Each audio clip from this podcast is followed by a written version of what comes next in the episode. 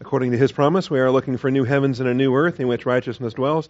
Therefore, beloved, since you look for these things, be diligent to be found by him in peace, spotless and blameless, and grow in the grace and knowledge of our Lord and Savior, Jesus Christ.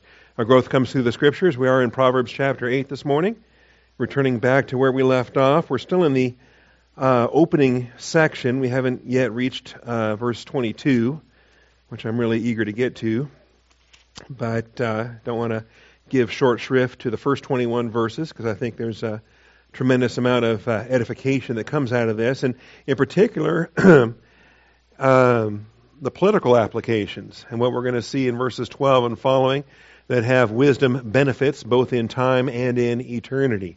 And I think all too often we're very quick to just look at it only on a temporal basis, only for the value that it has in time, and fail to realize that the real application comes um not in this life, but in the next, and as far as the reward is uh, is concerned. So, anyway, we'll talk about that as well. Let's get started by opening with a word of prayer and ask the Father to set aside our distractions and to humble us under his authority. Shall we pray?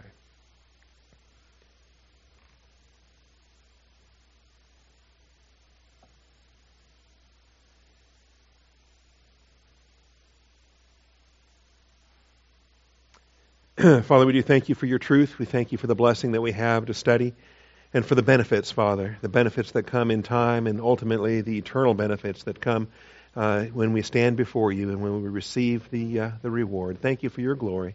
Uh, open our eyes. Bless us in this study, Father. We thank you in Jesus Christ's name. Amen. All right, we are dealing with point two in the outline, and so I forgot to jot down the slide number. I'll just scroll down until we get there. Uh, personified wisdom in chapter eight is a sharp contrast with the woman from chapter seven. That's point one. Under this we had an A, B, and a C. And so, uh, yeah, if you're going to contrast these women, uh, bad woman in chapter seven, great woman in chapter eight, okay, and tell the difference. And uh, understand which is the one you want to be embracing and which is the one you want to be uh, running away from. You want nothing to do with uh, with the harlot. Secondly, wisdom speaks in the first person as to her associations and disassociations. Who is it that she wants to dwell with? Who is it that she is intimate with? And who is it that she wants nothing to do with? How does she separate herself from those things? All right? And uh, I think we've been pretty clear on this. Uh, as and what it is that's an abomination to her lips and what it is that she wants nothing to do with. Uh, the fear of the Lord is to hate evil, pride and arrogance and the evil way and the perverted mouth I hate. That's verse thirteen. All right? And so there's things that we embrace and there's things that we shun. And uh, that's not wrong. That's biblical. That's not, and, and hate is not uh, the opposite of love. Hate is love in its full application as we understand it, where we lo- uh, cling to what is evil and hate, or cling to what is good and hate what is evil. That's letting love be without hypocrisy.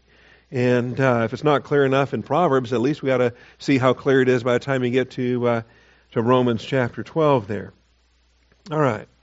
And so uh, the associations and the disassociations via a love-hate dichotomy. And I enjoy the word dichotomy, all right, because it's not uh, it's not an either-or. It's not a contrast. It's not one or the other. They're both true. It's like the body-soul dichotomy. We're dichotomous beings as body and soul.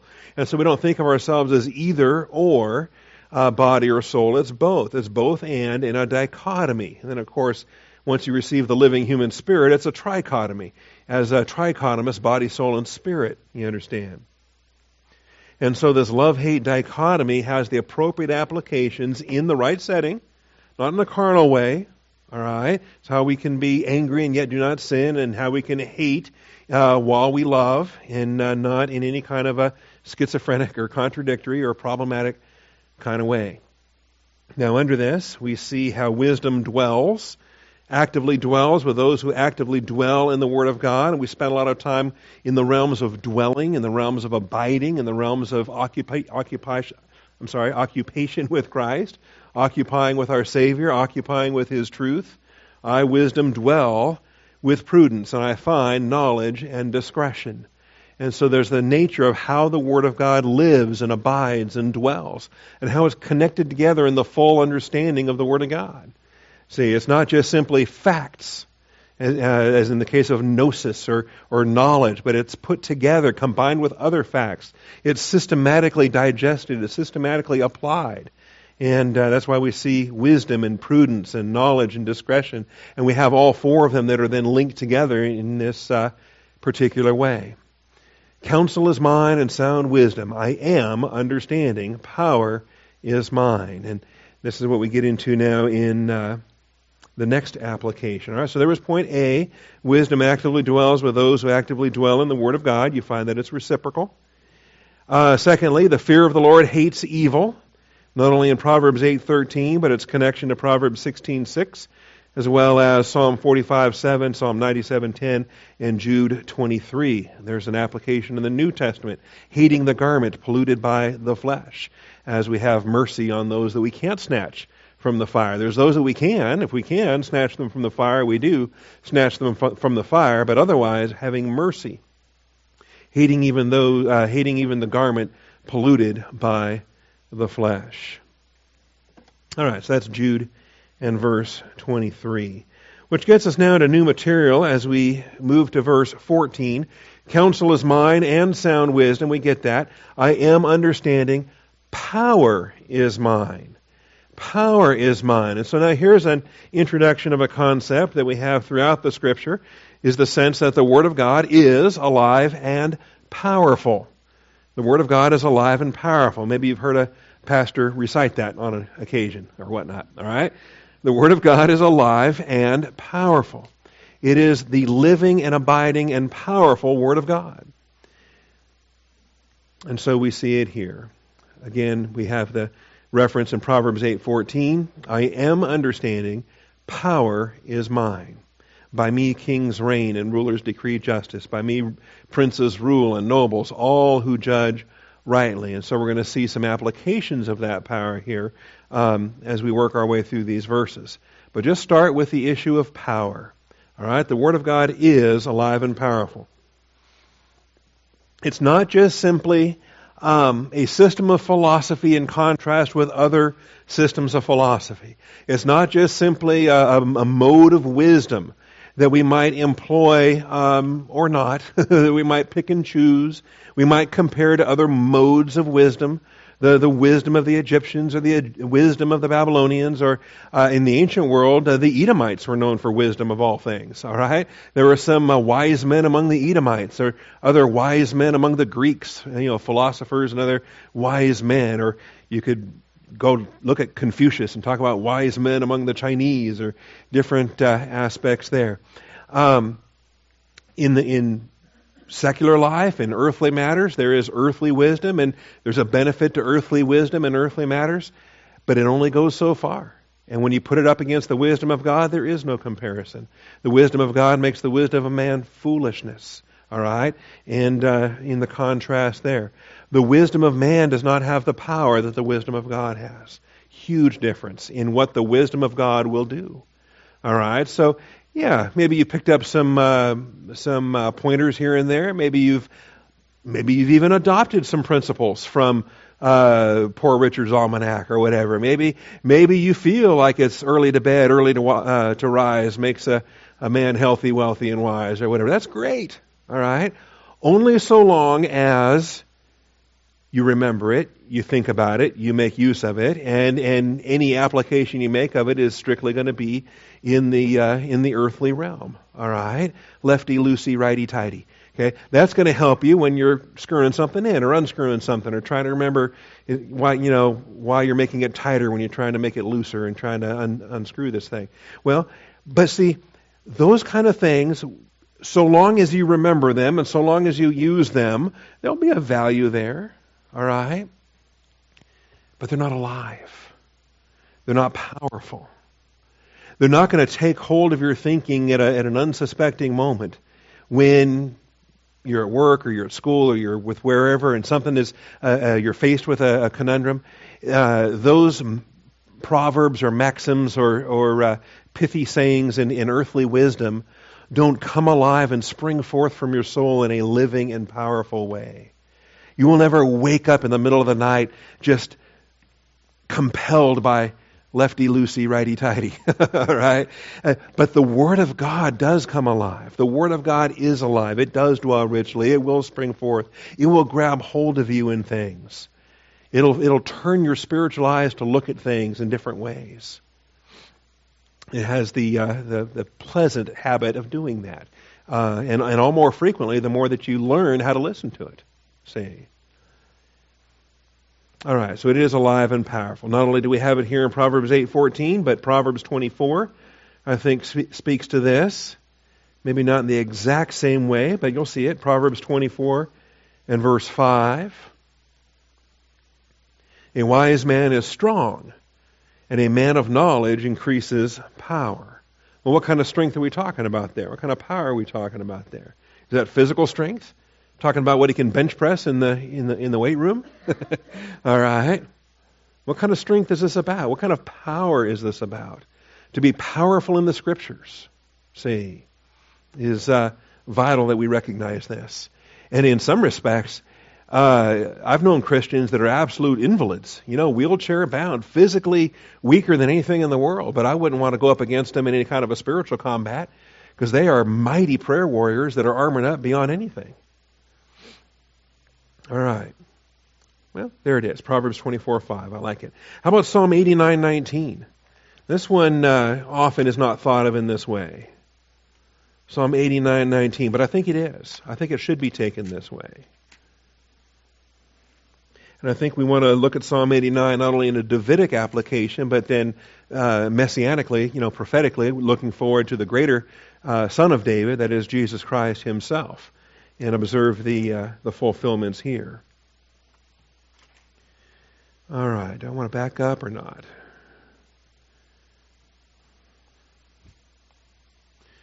I could spend all day in Psalm eighty-nine. It's a, it's a beautiful psalm.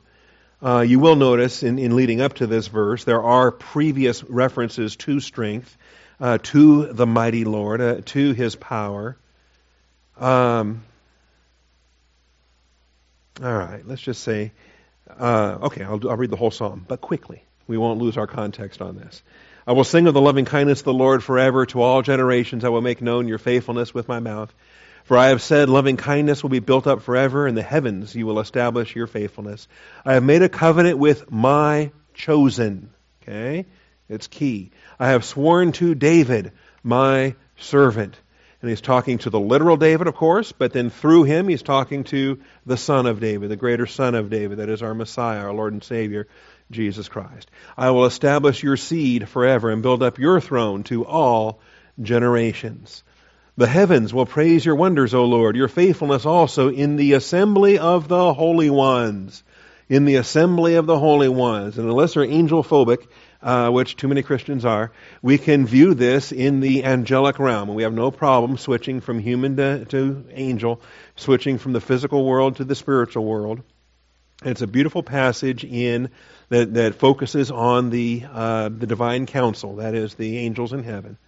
The heavens will praise your wonders, O Lord, your faithfulness also in the assembly of the holy ones. For who among who in the skies is comparable to the Lord? Who among the sons of the mighty is like the Lord? And this is a total rebuke of Isaiah fourteen, of the I will uh, lies of Satan, of the uh, sons of the mighty, okay, the B'nai Elohim, the B'nai Ha'el, the sons of the mighty who would voice such blasphemy as I will be like the Most High God. There is nobody like him. A God greatly feared in the council of the holy ones. This is the divine council that Michael Heiser writes about, and um, all the studies that he does in this realm, I think, is, is is is significant. He is awesome above those who are around him. O Lord God of hosts, who is like you? O mighty Lord, your faithfulness also surrounds you. You rule the swelling of the sea. When its waves rise, you still them. You yourself crushed Rahab. Okay? What did he have against that poor Jericho harlot, right? No, not the Jericho harlot, okay? Spelled differently in Hebrew too, by the way. It's unfortunate that uh, English confuses things. It's, it's Satan, all right? It's the rebellion of Satan. You yourself crushed Rahab like one who is slain. You scattered your enemies with your mighty arm. The heaven is yours. The earth is also yours. The world and all it contains, you have founded them. Uh, the north and the south, you have created them. Tabor and Hermon shout for joy at your name. And there is a there is an angelic, invisible application to be found in contrast of north and south. Satan was lusting after that seat in the recesses of the north. And um, different applications there. This was fascinating to me as a child because I had a grandmother named Tabor. Grand, my Grandma Tabor. All right. Anyway, the point being, this is an amazing chapter that deals in eternal issues, deals in the human realm and the angelic realm, that goes from Alpha to Omega, that talks in, in poetry against Rahab, that is Satan, that deals with things of power, okay? Things of power connected to the truth of the Word of God. So um, there's a strong arm in verse thirteen, a, a mighty hand. Your right hand is exalted. Who sits at his right hand? Remember? Righteousness and justice are the foundation of your throne. Loving kindness and truth go before you. See, the law came by Moses, but loving kindness and truth, right? Grace and truth through Jesus Christ. How blessed are the people who know the joyful sound. O Lord, they walk in the light of your countenance. In your name they rejoice all the day, and by your righteousness they are exalted. For you are the glory of their strength, and by your favor our horn is exalted. So all the mighty power of God is poured out upon us, upon believers, upon those that are walking in truth, those that are humble before his righteousness and his loving kindness. For our shield belongs to the Lord, and our King is the Holy One of Israel. All of that is background to get you to verse nineteen. Once you have spoken in vision to your godly ones and said, I have given help to one who is mighty. I have exalted one chosen from the people. I have found David, my servant. With my holy oil I have anointed him. All right, so here is the strength and here is the power. I have given help to one who is mighty. Again, if I'm going to bring this back now and connect it to Proverbs eight and Proverbs twenty-four, if I'm going to build this case appropriately, um, we need to evaluate verse nineteen, whether he's talking about physical might, physical strength, some, uh, you know, Arnold Schwarzenegger bodybuilder or whatever, uh, or, you know, um, is he mighty in the Word of God? Is he mighty in the Scriptures? Why is it that it wasn't until the eighth son, as all the sons of, of, uh, Je- of uh, Jesse were brought before Samuel, Uh, why was it not the, the, the physically impressive Eliab that was the one that was chosen? Why is it the runt of the litter? Why is it the youngest, the smallest? All right? And, and the Lord had to rebuke Samuel on that, say, look, God doesn't look as man looks. Don't be impressed by, by his physical appearance. He didn't pick one who was mighty physically. He picked one that was mighty in the Word of God. A boy probably at the age of ten. And one who had, even at his age, killed a lion and a bear in defending his father's sheep because he was mighty in the Scriptures and had faith in the Lord. All right, I found, so I've exalted one chosen from the people. I have found David, my servant. With my holy oil I have anointed him, with whom my hand will be established. My arm will also strengthen him. And we start to realize this is not only applicable to David, but this is actually prophetically looking forward to Jesus Christ. Okay, and uh, and different things there. All right, you get down to, I mean, it's clear enough. You get down to verse twenty-seven. I shall make him my firstborn, my highest in the of the kings of the earth. My loving kindness, I will keep him forever. He cannot lie to David. He cannot lie to David. That's verse thirty-five. Once I have sworn by my holiness, I will not lie to David. And I tell you, all these horrible, horrible churches that, that want to usher in replacement theology and shove the church in place of Israel, they're making God a liar to David. And it's just, it's sad in my mind. Okay, over to the New Testament then, Mark twelve twenty-four. I believe that uh, these passages are talking about the power of the Word of God and how it comes alive inside each one of us. All right, if it helps to think of Popeye eating his spinach or whatever, if you like those old cartoons where he pops the lid off the can and chugs the thing down, nasty. Um, probably paid for by the spinach lobby, some kind of spinach farmers of America that underwrote the whole cartoon. But think about the cartoon and think about believers in the Word of God. When you stop and you confess your sins and you get in fellowship, when you start to meditate upon the principles of the Word of God, when you spend your time fellowshipping over doctrine, it's like Popeye and his spinach. You are, you are being, you are being built up in the faith and strengthened in the inner man. Mark twelve.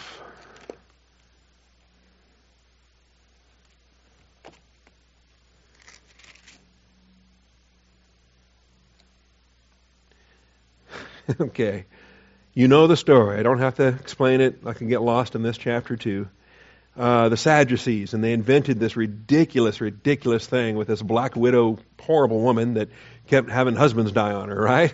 Husband after husband after husband after husband. All the little brothers just coming along and saying, oh, okay, I'm next. And seven of them died. And for them, this is just genius because they think they're disproving the resurrection. They think that they've got this conundrum that Jesus can't answer, that, you know, they're going to get to the resurrection and, and this woman's going to have, you know, seven seven brothers for, uh, anyway, it's it's just ludicrous. Seven brides for, no, one bride for seven brothers in, in uh, a silly thing. So in the resurrection, when they rise again, which one's wife will she be, for all seven married her? And Jesus said to them, and just pay attention to his answer,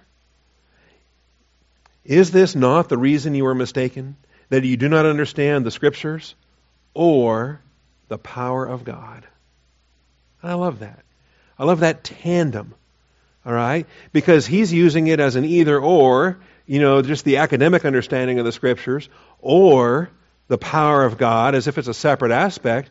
But in reality, you can think of this as not as, as an either or, but as a both and.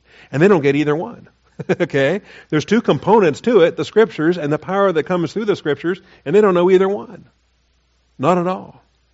And I think that serves as a warning because they were, you know, smart. I mean, they weren't stupid in their scholarship. Think about uh, folks that, you know, they, they, they know information, but they don't have any grasp of the power of God. Okay, I think that takes the Holy Spirit to, to communicate. It takes the, you know, how, how many scholars, Bible scholars, aren't even saved? And so if they're not saved and they don't have the empowerment of the Holy Spirit, then how are they going to grasp the... They're not. First Corinthians two says they're not. All right. Well, don't let me go let me go on that, because that's... We were reading a feminist Bible scholar this morning and why she was rewriting First Timothy two twelve to allow women to teach and exercise authority over a man. And, uh, well, she doesn't understand the Scriptures or the power of God. I'll tell you that right now. Luke twenty-four nineteen.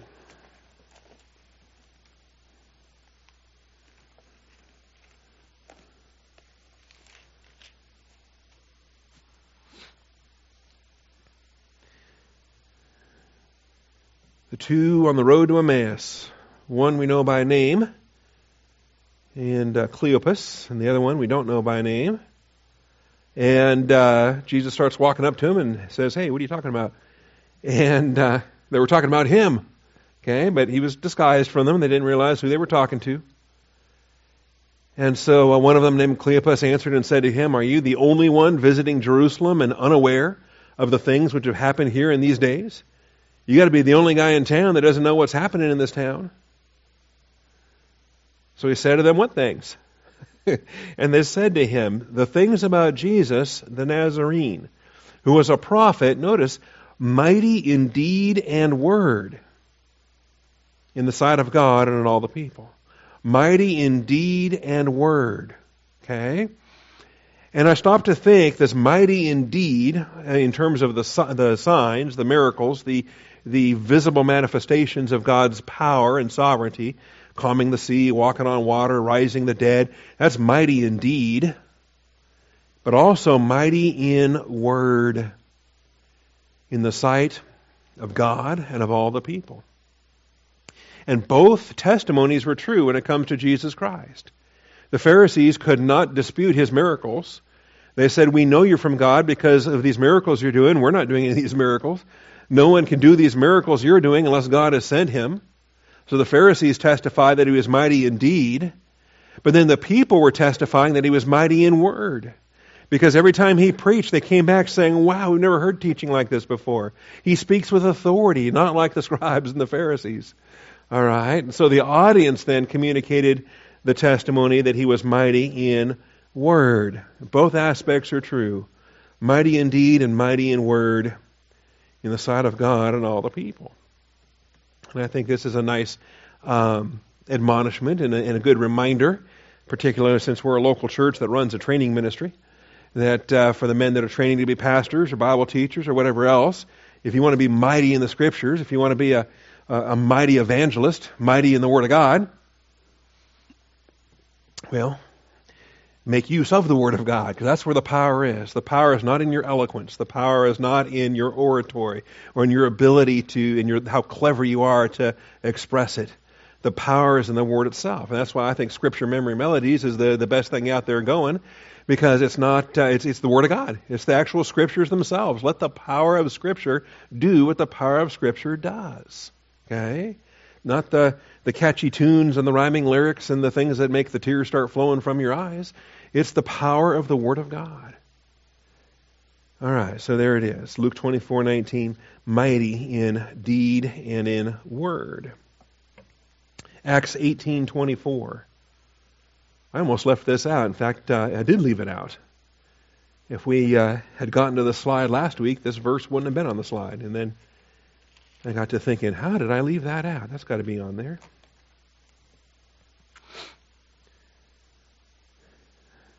So thankfully, we didn't get to this slide last week and had an extra week to improve it. This is the uh, third missionary journey. He's leaving Corinth. And um, gets to uh, uh, Ephesus. So let's see, Acts eighteen twenty-three, having spent some time there, he left and passed successively through the Galatian region and Phrygia, strengthening all the disciples.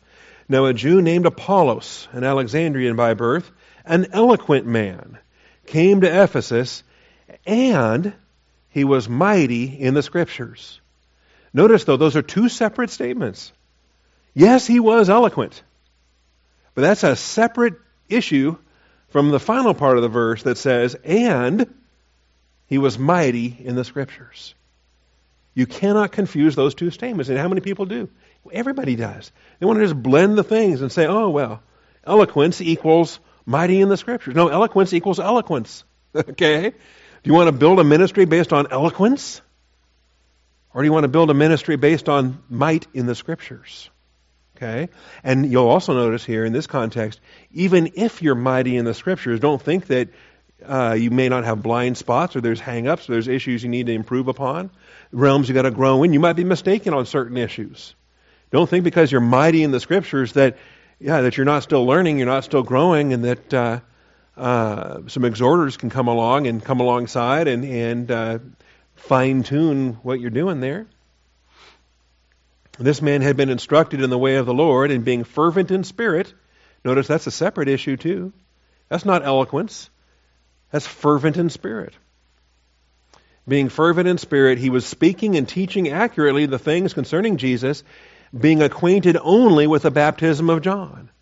And so it's not that he was inaccurate. He was accurate, but he was only accurate so far as the context allowed him to be accurate. And he began to speak out boldly in the synagogue. But when Priscilla and Aquila heard him, they took him aside and explained to him the way of God more accurately. Okay, so it's not that he was inaccurate. He was accurate, but he needed it to be more accurate. All right? And it takes nothing away from his power in the Scriptures. He was powerful in the Scriptures as he knew them, as he understood the Scriptures. That's why I think in, in some cases, you can get a brother or sister in Christ that's got a, it's got a thimble full of doctrine, but they use the thimble, the thimbleful that they have. They, they they use that thimble a whole lot more than a lot of folks that have a bucket full of doctrine.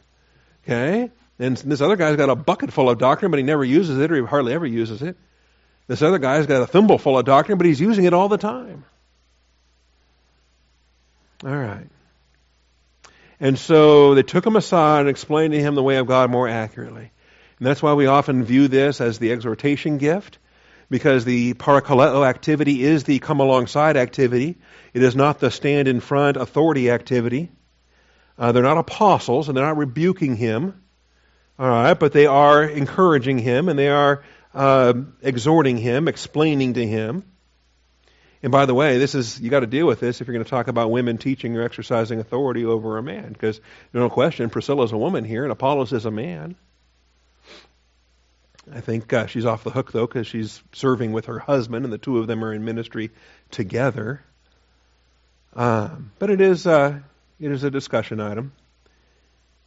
And so they explained it to him, and he's fine with that. He accepts it. He learns from it. He grows from it. He doesn't. Uh, he's not all indignant or doesn't get offended. Like, who do you think you are? You know, don't you know who I am? I'm mighty in the Scriptures. I'm I'm I'm eloquent. I'm I'm I'm fervent in spirit, you know, and, and I'm an Alexandrian by birth, so I have far better uh, uh, Greek credentials than you guys. All right, man, I'm polished with my with my uh, uh, classical uh, Greek uh, background and all the rest. No, he accepts it, which is which is which is just great. So uh, in verse twenty-seven, he wanted to go across to Achaia. The brethren encouraged him. They said, great. They wrote a letter of reference for him. They wrote to the disciples to welcome him. And when he arrived, he greatly helped those who had believed through grace. He gets to provide the, the watering. Remember when Paul said, I planted, Apollos watered? That's what he's talking about. Paul planted that ministry in, in Corinth and then departed on missionary journey number three, and then Apollos arrives. And Apollos is able to start doing the watering. For he powerfully refuted the Jews in public, demonstrating by the Scriptures that Jesus was the Christ. Again, the power of the Word of God comes from the Scriptures. Okay? It's not your rhetoric, it's not your arguments, it's the Scriptures. Let the Scriptures speak for themselves. Let the Scriptures speak for themselves. And then finally, of course, Hebrews four twelve. Hebrews four twelve. Why is the Word of God so powerful? Because it pierces where it needs to pierce. It doesn't uh, just simply uh, stop at the surface level of things. It doesn't stop with the lame excuse you made, all right, or I made. You know, I can get very, uh, I can get very uh, content. Yeah, I'm all right with a surface level examination. And, and the Word of God says, no, let's dig deeper. Let's peel away. Let's peel that uh, onion away, and let's let's get down deeper and see what we're really looking at. So the uh, Word of God is living and active, sharper than any two-edged sword, piercing, piercing as far as the division of soul and spirit. That's pretty deep, isn't it? I mean, that's that's the core right there. You can't get deeper than that. Of both joints and marrow, and is able to judge the thoughts and the intentions of the heart. So keep lying to yourself. The Word of God's not fooled. There is no creature hidden from his sight, but all things are open and laid bare to the eyes of whom, with whom, of him with whom we have to do. Okay? He is the one with whom we have to do. He's the one we answer to. He's the one that we're accountable for. All right? We address as Father, the one who impartially judges. Okay? We better, I mean, if we address as Father, the one who impartially judges, we better conduct ourselves with fear and trembling upon this earth. All right? And by the way, if you're missing out on Sunday night in First Peter, you're missing out. There's uh, some neat things coming up, and, and Lewis is uh, working hard to study these things. Anyway, it is alive and powerful, and that's who we have to do with. And uh, we should embrace that for what it is. All right. Fourthly then, point D. Temporal intimacy with the Word results in eternal reward. Temporal intimacy, that is in time, with the Word of God, results in eternal reward. I'm going to get back now to Proverbs eight, and let's look at fifteen through twenty-one. And let's try to expand our thinking out of politics, okay? Out of time, out of the immediacy of things, and ask ourselves, is Proverbs eight really driving at eternal matters? Is the benefit an eternal benefit? Okay? By me, kings reign, and rulers decree justice. By me, princes rule, and nobles, all who judge rightly. All. who judge rightly. And we're looking at applications here that seem to express a universality, that seems to express, well, this is the way it always is. By me, kings reign. I mean, that's just what happens. It's like saying dogs bark or cats meow. Until you think about it and you start to look and say, well, not every king. Rulers decree justice. Well, not every ruler. In fact, there are kings and rulers out there that are in open defiance of God's wisdom, that, that hate God's wisdom. And they don't decree justice, they decree injustice. They rule in a tyranny over injustice, but since they're in charge, the injustice benefits them and they're fine with it. By me, princes rule and nobles, all who judge rightly, but not everybody judges rightly. So we want to look at this passage and ask ourselves, are we looking at something that's normative in time? Are we looking at something that's normative in eternity? Something that is actually promised as a reward for faithfulness in time. And can we view this really in both uh, in both ways? It goes on to say, well, yeah, let's get the rest of this down through verse twenty-one. Um, riches, uh, verse seventeen, I love those who love me, and those who diligently seek me will find me. So we see there's a back and forth, there's a reciprocal love relationship. We want to have that temporal intimacy with the Word of God. There is a benefit to that. There is a reward for that, a consequence for that. All those who diligently seek me will find me. Riches and honor are with me. So that's why it helps to find him or her. Uh, let's keep it as a feminine gender here. So, uh, so... what do you have when you found wisdom, when you found Jesus Christ? What do you have? All right? When you find Christ, what have you found? And when you found it, when do you appropriate it, or when is the, the um, realization of that complete? Is it in time or is it in eternity? And are, and are, we, uh, are we too quick to lose sight of this? All right, so those who seek me will find me. It's all about coming to him, right? Riches and honor are with me. That's why you want to find him. Speaking of the Lord, or her, speaking of wisdom. They're with me, enduring wealth and righteousness, enduring wealth. Okay, not the wealth that passes away, not the wealth that rusts, not the wealth that's stolen, not the wealth that, uh, remember we're laying up treasures in heaven where, where thieves and moth, uh, where thie- moth and rust do not destroy, where thieves do not break in and steal. Enduring wealth, not the, not the passing away wealth, not the perishable things like silver and gold. Enduring wealth and righteousness. My fruit is better than gold, even pure gold, and my yield. That's an important term. Better than the choicest of silver. Okay, so we're not talking about um, money. We're not talking about uh, plunder.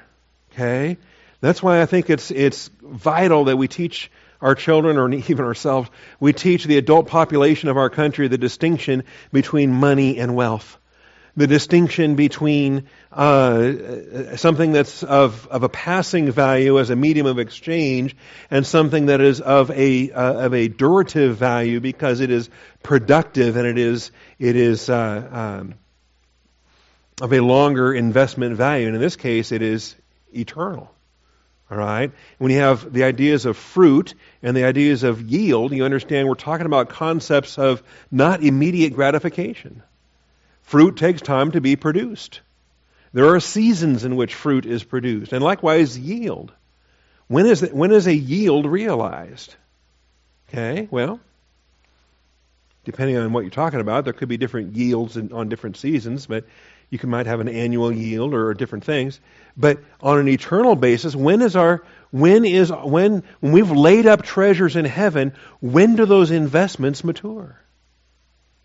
When is it that that we we receive the yield from those deposits? Okay? And is that what this passage is talking about? I think it is. More so than the other. We'll, we'll outline both sides for you, though, here in a, in a moment. I walk in the way of righteousness, in the midst of the paths of justice, to endow.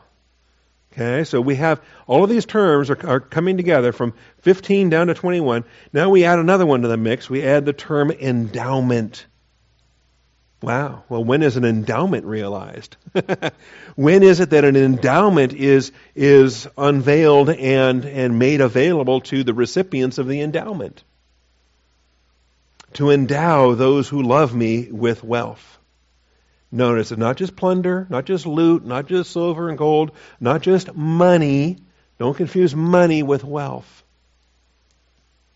That I may fill their treasuries. When is God going to fill our treasuries? I'm not talking about His daily provision in time. We get that. My God will supply your need. Yes, there is daily provision in time. But the filling of the treasuries, when does that come? When are the accounts fully settled? Yeah, it's at the judgment, for you and I in the church age, at the judgment seat of Christ. It's when the reward is pronounced, and when the endowment is granted. It's when the yield is, is uh, furnished. That I may fill their treasuries. Okay? You might think of this in different ways, I guess. The Uh, think about it, you know, uh, we lay up treasures in heaven, what does God contribute? I mean, if, if when I get to heaven, if the only stuff I've got there is the stuff I put in there, or are there some matching funds that are also, you know, like a four oh one k, I'm, I'm putting some in, my employer's putting some in, okay? two dollars for every dollar I contribute, three dollars for every dollar I contribute, or whatever, okay? What is God putting in there? As God is filling our treasuries. All right. Matthew six, nineteen through twenty-one, of course. We're familiar with this. Matthew six. Now, don't get me wrong. If you don't lay up anything in heaven, you won't have anything there. All right? And what you do have is going to be taken away and given to somebody else. You know, you've, you've got wood, hand, stubble, and the fire burns it all, and, and you've got nothing else to show for it. Okay? The one coin you do have is going to be taken away and given to the guy that's got ten. Because God Himself also contributes to our uh, to our I R A. All right, Matthew six, verses nineteen through twenty-one. Do not store up for yourselves treasures on earth, where moth and, uh, moth and rust destroy, where thieves break in and steal. But store up for yourselves treasures in heaven, where neither moth nor rust destroys, where thieves do not break in or steal. For where your treasure is...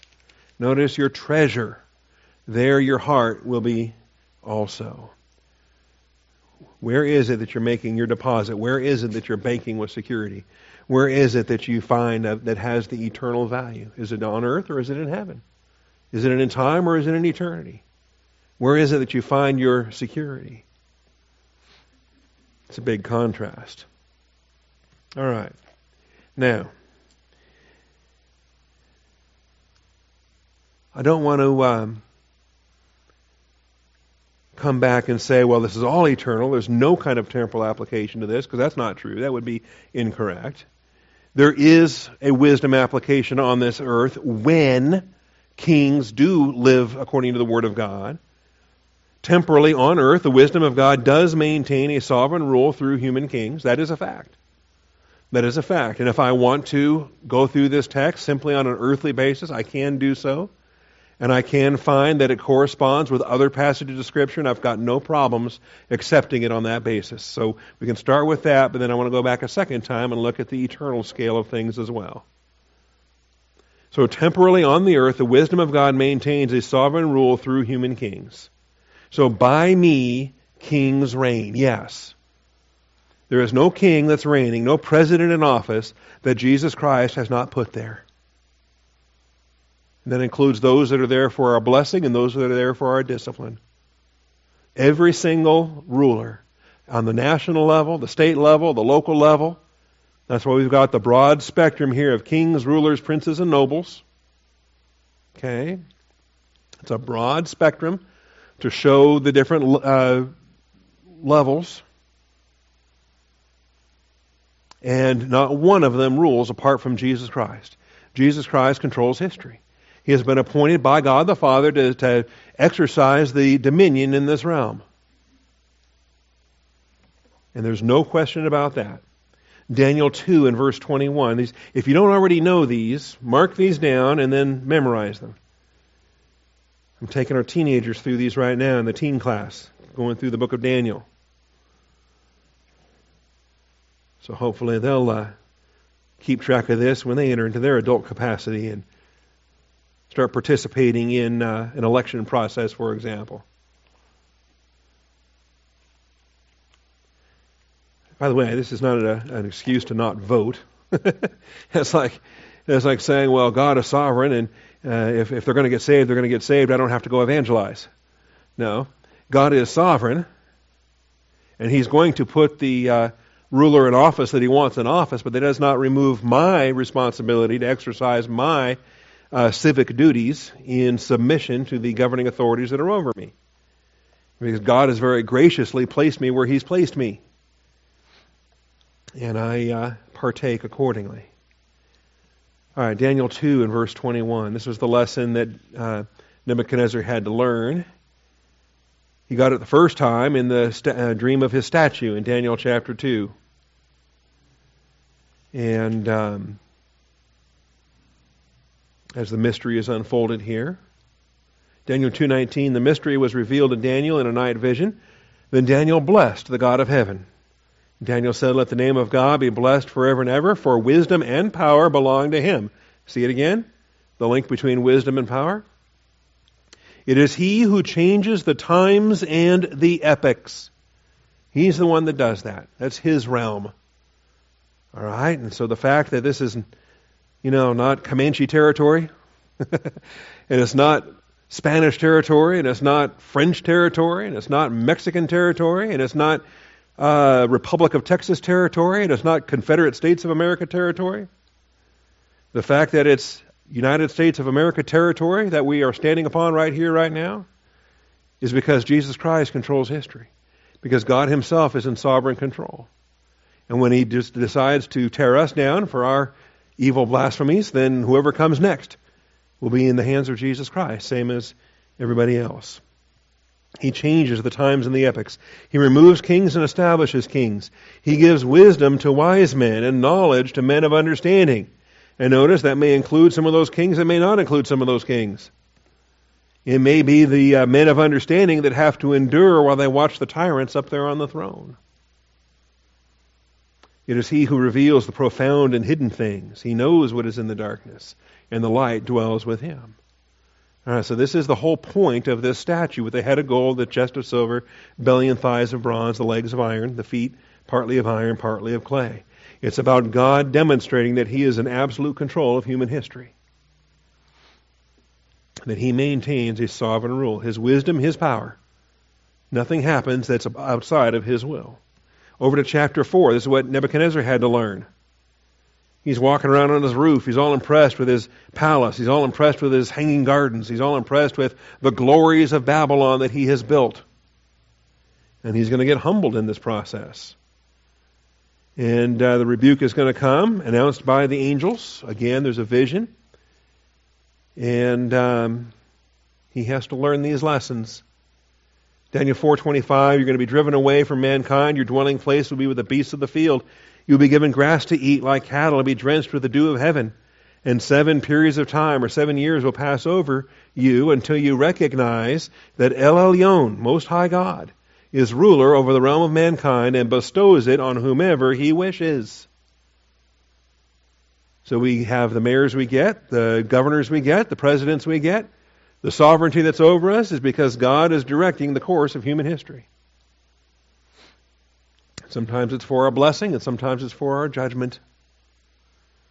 But the man of wisdom can still have that insight. The same expression is repeated down in verse thirty-two. You will be driven away from mankind. Again, that's almost word for word. In verse twenty-five was the promise. And nearly a year later, the uh, the uh, threat was made good. Okay? Because uh, twelve months later, he was walking on the roof of the royal palace in Babylon. Man, stay off the roof. And the king reflected and said, Is this not Babylon the Great, which I myself have built, as a royal residence by the might of my power and for the glory of my majesty. Wow. To me be the glory, great things I have done. All right? Look out. God is able to humble those who walk in pride. It's the final verse of the chapter. It's the final words we have recorded of Nebuchadnezzar uh, in his earthly life. I, Nebuchadnezzar, praise, exalt, and honor the King of heaven, for all his works are true, his ways are just. He is able to humble those who walk in pride. It's a beautiful statement. He is able to humble those who walk in pride. All right. Temporally on this earth, the wisdom of God maintains his sovereign rule through human kings. In the next chapter, a generation later, Belshazzar has to learn these lessons. In uh, Daniel five, verses eighteen through twenty-one, and It's, uh, it's a reference back to the events of chapter four. You get this whippersnapper of a king who's not even a complete full king. He's only a, uh, he's got a, he's a second king. He's a co-regent with his father. His father spent more time out of town than in town, and so the son spent more time in Babylon, kind of running the local matters, doing everything his dad told him to do. And, uh, also surviving a siege, as the Persians have been outside the gates here for almost a year, um, laying siege to Babylon. By the time, you don't really know that in chapter five until the end of the chapter, and Babylon falls and Belshazzar dies. But uh, it's an interesting contrast to read the final words of, of Nebuchadnezzar in chapter four and then read the final words of Belshazzar in chapter five. What a contrast, because Nebuchadnezzar was saved and Belshazzar was not. Anyway, Daniel is uh, giving Belshazzar the whatnot and says uh, in verses eighteen through twenty-one, O King, the Most High God granted sovereignty, grandeur, glory, and majesty to Nebuchadnezzar your father. Because of the grandeur which he bestowed on him, all the peoples, nations, and men of every language feared and trembled before him. The only reason he had that kind of power is because God put him there. Whomever he wished, he killed. Whomever he wished, he spared alive. See, the sword belongs in the hands of the temporal ruler. And uh, the matters of life and death were entrusted to the king. He should use it biblically. He should use it properly to punish murderers and to, to defend the image of God and to, uh, to defend life. But there it is. Whomever he wished, he killed. Whomever he wished, he spared alive. Whomever he wished, he elevated. Whomever he wished, he humbled. In a lot of ways, the king is a reflection of God. His sovereignty is a testimony to the sovereignty of God that exalts and brings down. But when his heart was lifted up and his spirit became so proud that he behaved arrogantly, there's the problem. You go beyond what God has placed you in, you, you get maladjusted to the grace of God that put you there. You start thinking that, hey, I did all this. I deserve all this. Aren't I great? You walk around on your roof and just glory in all the great things you've done.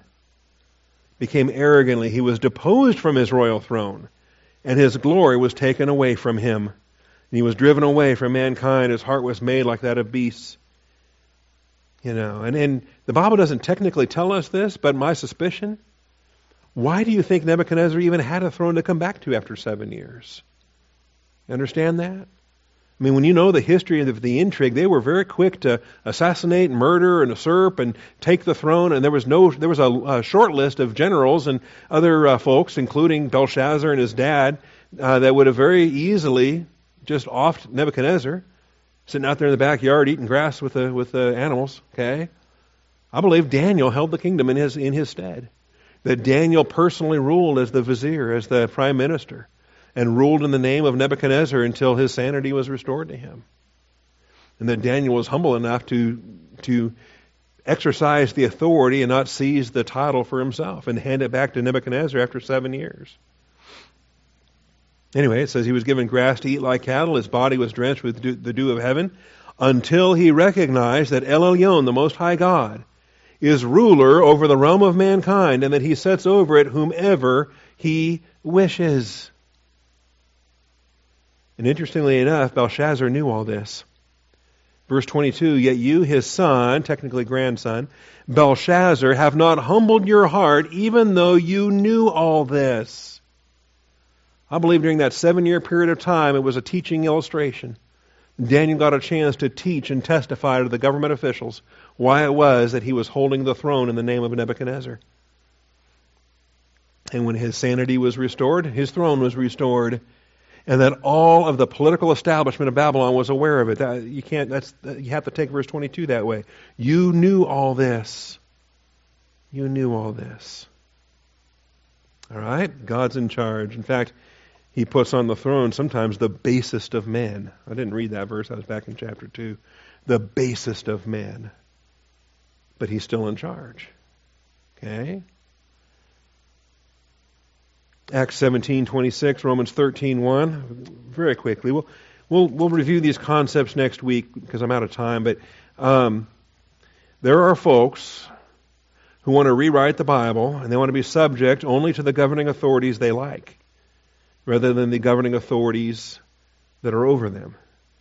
Um, they want to be subject to governing authorities that are following biblical principles, and they view that they don't have to be subject to the governing authorities that are defying biblical principles.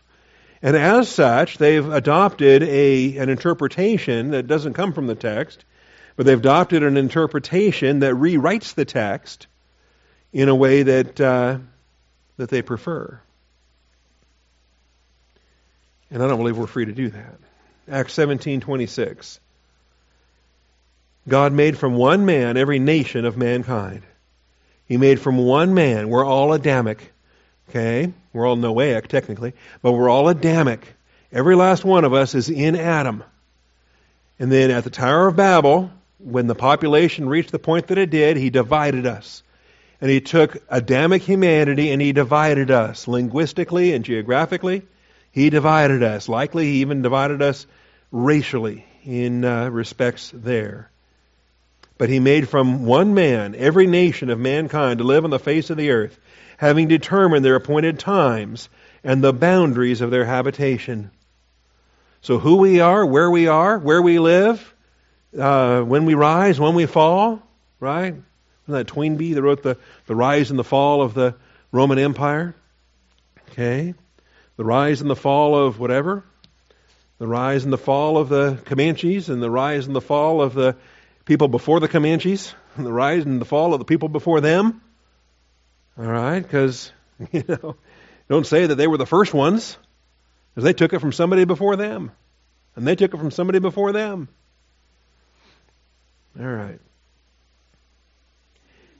Having determined their appointed times and the boundaries of their habitation.